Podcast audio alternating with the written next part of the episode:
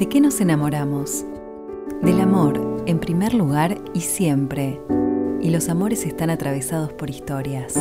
Historias de encuentros y de luchas, de idilios y catástrofes, de actos heroicos o crueles, de ternura y erotismo.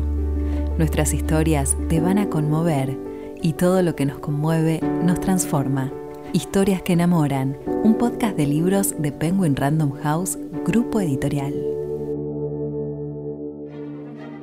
Hoy te presentamos La señora March, de Virginia Feito. La última novela de George March es un gran éxito.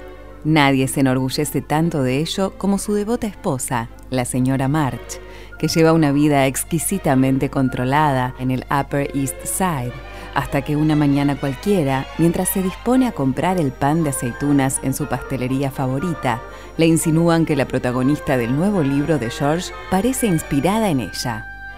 Este comentario casual le arrebata la certeza de saberlo todo sobre su esposo y sobre ella misma.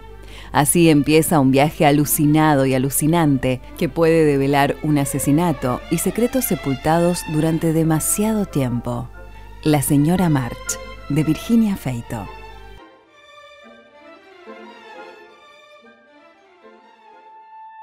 Virginia Feito nació en Madrid en 1988 y ha vivido en París, en Londres, donde cursó literatura inglesa y arte dramático en la Queen Mary University y desarrolló su amor por la literatura gótica y el teatro, en Nueva York y nuevamente en Madrid, donde estudió publicidad en la Miami Art School. Todos esos viajes, ese movimiento, se ve reflejado en su escritura. Yo llevo viajando, bueno, llevaba viajando mucho, era bastante culo inquieto porque es algo que me acostumbré desde pequeña. A partir de los 7, 8 años me fui a vivir a París un tiempo y aunque solo viví allí unos 4 años fue muy importante para mí como escritora sobre todo porque en París empecé a aprender evidentemente francés, pero iba a un colegio americano y como ya sabía inglés, digamos que lo que hice más bien fue afilar el inglés que ya traía porque español no había y el francés no lo conocía. Entonces solo podía comunicarme con los otros niños en inglés y cuando iba a una librería me lanzaba a los libros en inglés porque era inglés o francés.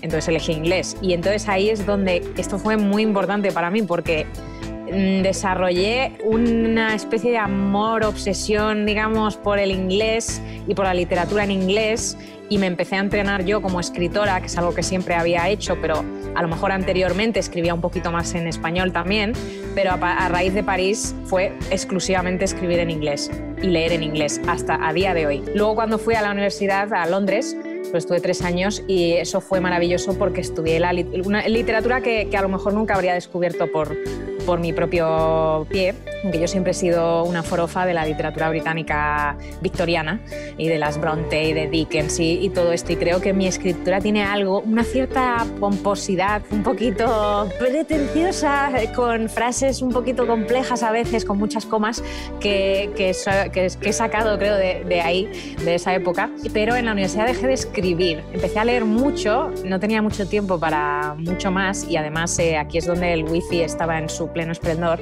así que no hacía realmente mucho. Y, luego ya cuando me gradué no me parecía un trabajo muy realista, ¿no? Ser escritora.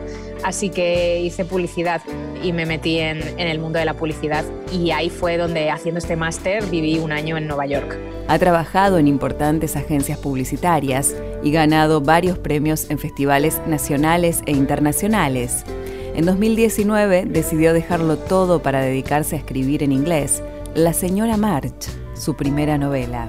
La idea en sí surgió mientras escuchaba El Cascanueces de Tchaikovsky en mi oficina, en mi despacho eh, de una agencia de publicidad donde estaba trabajando. Y se me ocurrió simplemente la imagen de una señora vestida con un abrigo de piel andando por una calle y como la música de la obertura del Cascanueces es muy como esperanzadora, optimista, pero a la vez subyacente, un poquito de histeria, un poquito de alegría exagerada, pues la señora que yo me imaginaba era un poquito así también. Y entonces así es como empezó el hilo de un, eh, bueno, de un personaje, pero no tenía historia todavía. Y luego la historia ocurrió mientras veía, volví a ver la maravillosa película de las horas con Meryl Streep y hay una escena en la que Meryl Streep entra en una floristería y la mujer de la floristería le dice, su amigo ha basado este personaje en usted.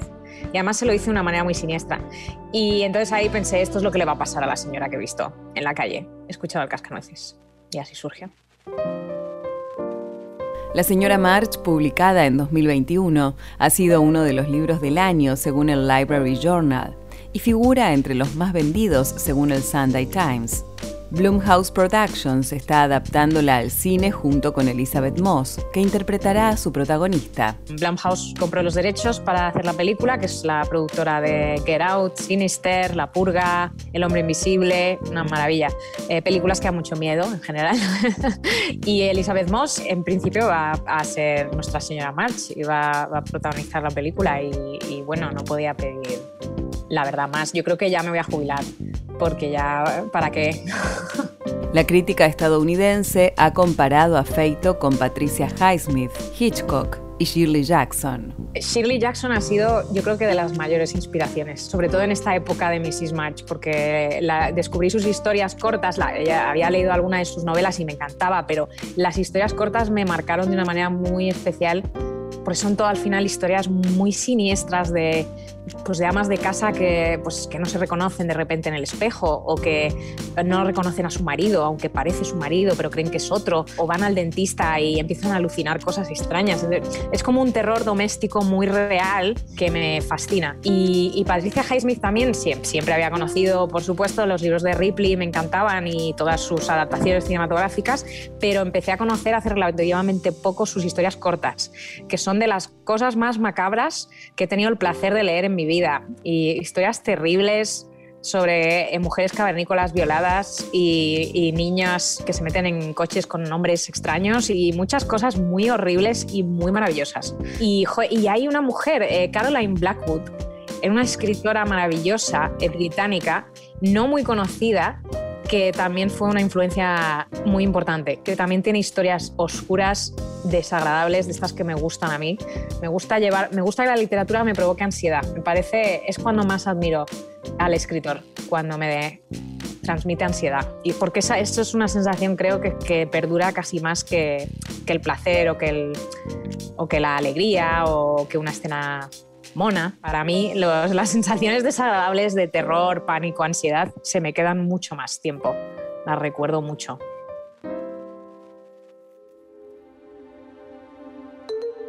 La protagonista de la novela de Virginia Feito tiene características muy particulares. La señora March es una mujer que tiene mucha ansiedad, es una mujer cuya vida depende casi exclusivamente de las apariencias y del qué dirán y de las opiniones de los demás no parece tener una identidad propia, parece que todas sus características o sus gustos los proyecta según la persona con la que esté hablando o según la persona a la que se quiera parecer. Y entonces creo que el gran misterio de este libro en realidad es quién es esta mujer, cómo es. George March es un personaje determinante en la vida de la señora March en esta historia. George March es el, es el marido de la señora March, es un escritor importante, que eso a la señora March le gusta mucho porque puede, bueno, puede fardar de ello ¿no? con, con la gente importante intelectual de Nueva York. Viven los dos en el Upper East Side, que es un barrio muy exclusivo, como ya nos enseñó Gossip Girl. Y bueno, y George March acaba de escribir una nueva novela que está teniendo muchísimo éxito, que se ha hecho un bestseller eh, inmediatamente.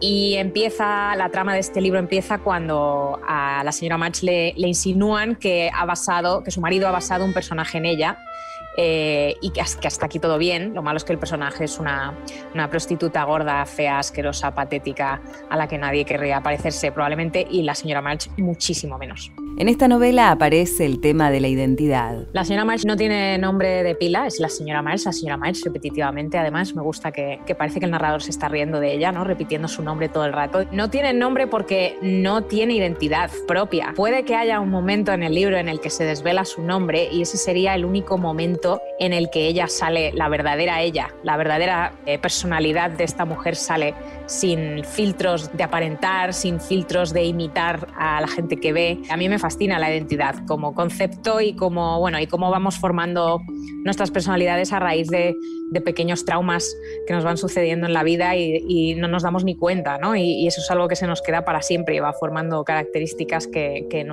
nunca nos quitamos. Y, pues bueno, pues no tiene nombre.